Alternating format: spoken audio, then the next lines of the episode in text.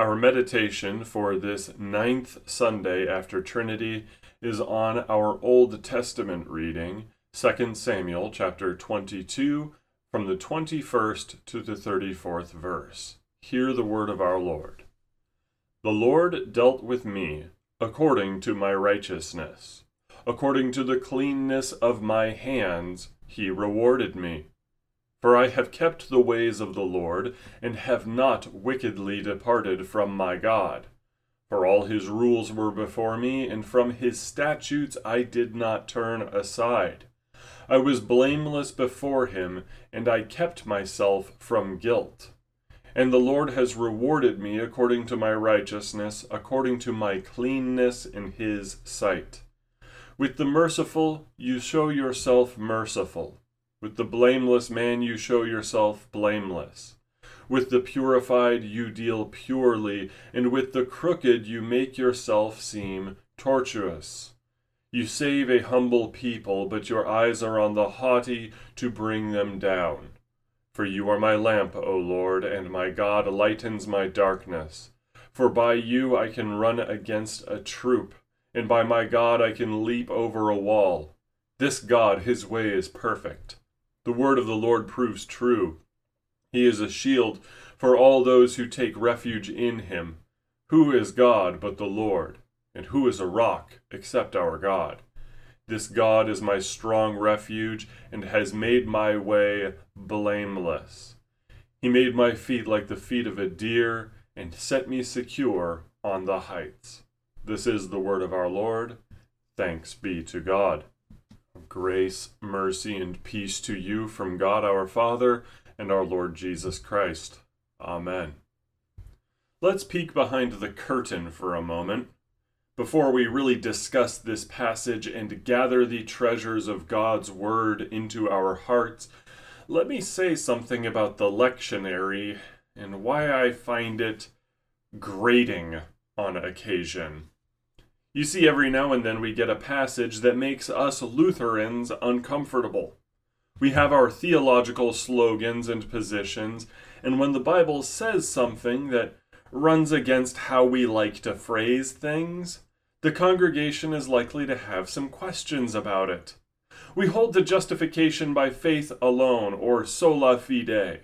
Naturally, some immature believers get nervous when we read from James 2 because it sounds like it goes against that.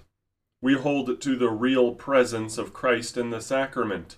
Occasionally, someone gets anxious when they hear our Lord say, Do this in remembrance of me, because our Baptist friends like to think this vindicates their memorial view.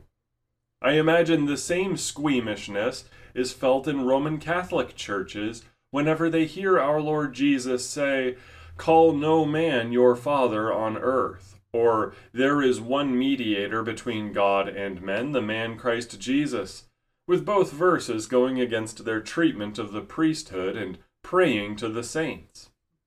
The one year lectionary often decides to dodge these uncomfortable passages, often starting or ending a selected passage a single verse away from something that might mean trouble. You can nearly miss it if you don't check out the whole chapter. Of course, I do not want to accuse the men who assembled the lectionary of being cowards, but so many passages in the lectionary appear to be dodging tough verses. It's difficult to miss the pattern. Today's Old Testament reading originally started in the 26th verse. Why? Well, likely because the five verses preceding it have King David speaking of his own righteousness. And we just can't have that, can we?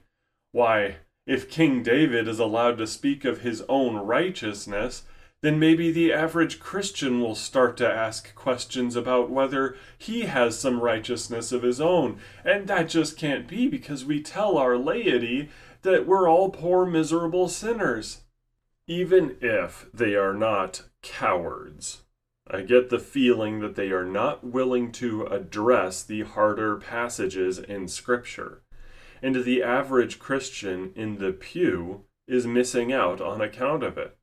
So let's change things.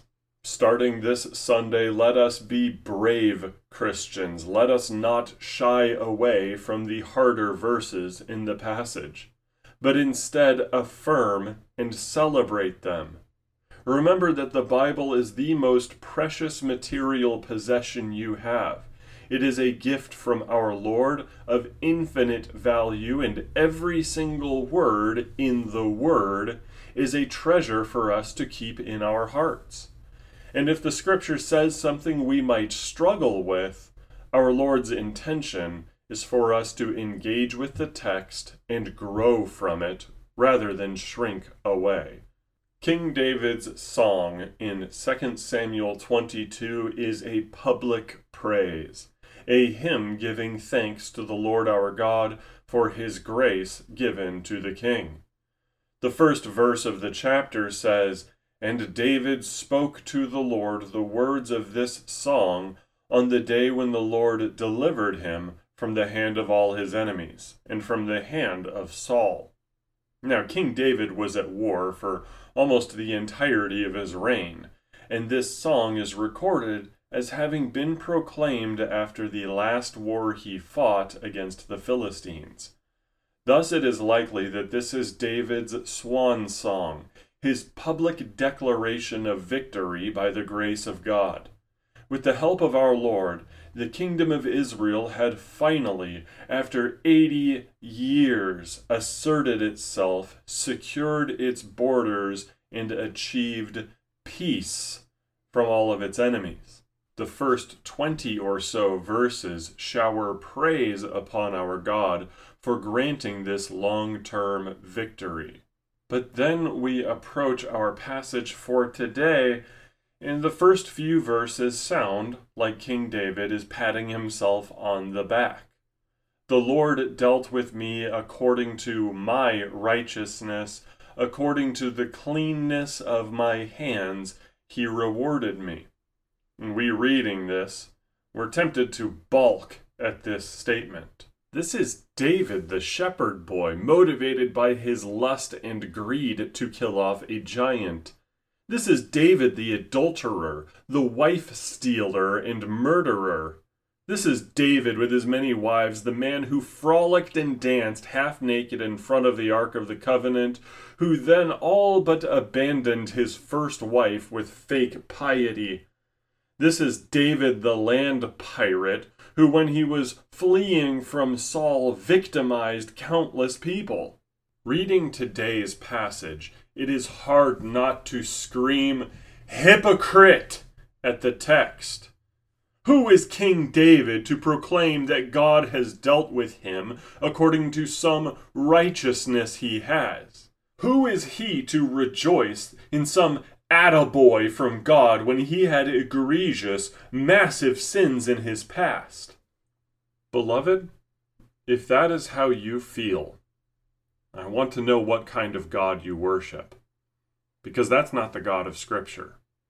It sounds to me like you worship an entirely unpleasable God. Oh, I've been there too. And I hated whenever someone in the Bible said something that sounded like, I'm a good person. I absolutely despised hearing David say, I have kept the ways of the Lord, because I knew that I certainly haven't. And it felt like blasphemy to hear David say that he had. The law was always bearing down on my heart, to the point where I doubted whether God was ever happy with me or anything I ever did. The law always accuses, I heard. But if the law always accuses, and we are always hearing the voice of God saying, You are not good enough, then there was no reason for God to love us. To the contrary, it sounded like love became this superficial reason for God to save us when it felt like He didn't like us at all. And if God is so unpleasable, if he is never, ever happy with you, then his love is the love of duty, not the love of compassion or mercy or grace. It is the same love of a cousin that your parents tell you to say I love you when you really don't feel anything for them. So I had come to believe that I am nothing but a worm, someone who deserves no attaboy from God. And David saying that he did made my blood boil. Beloved, an unpleasable deity that feels nothing but contempt for the ones he saves, that is not the God of the Bible. When David says, I was blameless before him, this is not a denial of the sins in his past, but a celebration of how our Lord saw him. David says, The Lord has rewarded me according to my righteousness, according to my cleanness in his sight, not because David is perfect but because this is how our Lord treats his saints. Let me proclaim to you right now our God sees your good deeds and rejoices when you do them from faith. God appreciates you. Now, how can this be if the law always accuses us and we are always made aware of our sins? Easy. Our Lord Jesus died for those sins. He paid for those sins with his blood, and on account of that, these sins are wiped away. When God sees you, trusting in Him with penitent faith, He does not count your sins against you. When you hear absolution that you are forgiven, know that you truly are forgiven, and the accusations of the law fall off of you. King David rejoices that God rewards his good deeds and his loyalty, not because he is perfect, but because his sins are forgiven. God considers nothing else but the good that he has brought about in David's life.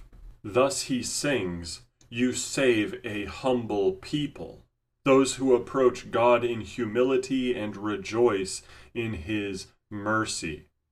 St. Paul writes, Whatever does not proceed from faith is sin. The author of Hebrews adds that faith is the only way to please God. Did you know that by faith your deeds make God happy? Did you know that He records the good that He inspires in you, that He empowers in you, and counts it in your favor? King David sings that all of his personal power comes from God. By you I can run against a troop, and by my God I can leap over a wall. He sings that all of his blamelessness comes from God. This God is my strong refuge and has made my way blameless. Our Lord forgave David, sanctified David, empowered David, and then rewarded David for all that had been worked in his life. And our Lord does the same for you, beloved. By the blood of Christ, He cares for you, forgives you, perfects and enables you, and then when He sees what has been worked in your life, He pats you on the back and says, Attaboy. We could go about our entire lives feeling like God hates our guts, or that He resents having saved us. Or we could look upon the real God who saved us because he saw all that he could do with us and the works that he would bring about through our faith. Ephesians 2:10. We could think of God as a distant father of latchkey kids, or we could see him as he is, our heavenly Father who cares for, encourages, and rewards us even when we don't feel like we deserve it. So God truly loves us in his heart of hearts and sees only good in the penitent believer. He does not count our sins against us. This is all the more reason to obey him, loving God above all and loving our neighbors as ourselves. This is all the more reason to avoid sin. Nothing I have said today does away with his displeasure and discipline for our failures. But while we walk, let us rejoice that even that is on account of his earnest desire to see us be children who are rewarded. He disciplines us to sanctify us that we may merit even greater rewards. As he does not see sin in the penitent believer's heart, He sees only the good that He has brought about. Remember, all from our God is grace to you. Even when He says, I need you to fix this. Even when He says, Attaboy, it is His good showered upon us for our eternal and material benefit. Now the peace of God, which surpasses all understanding, guard your hearts and your minds in Christ Jesus our Lord. Amen.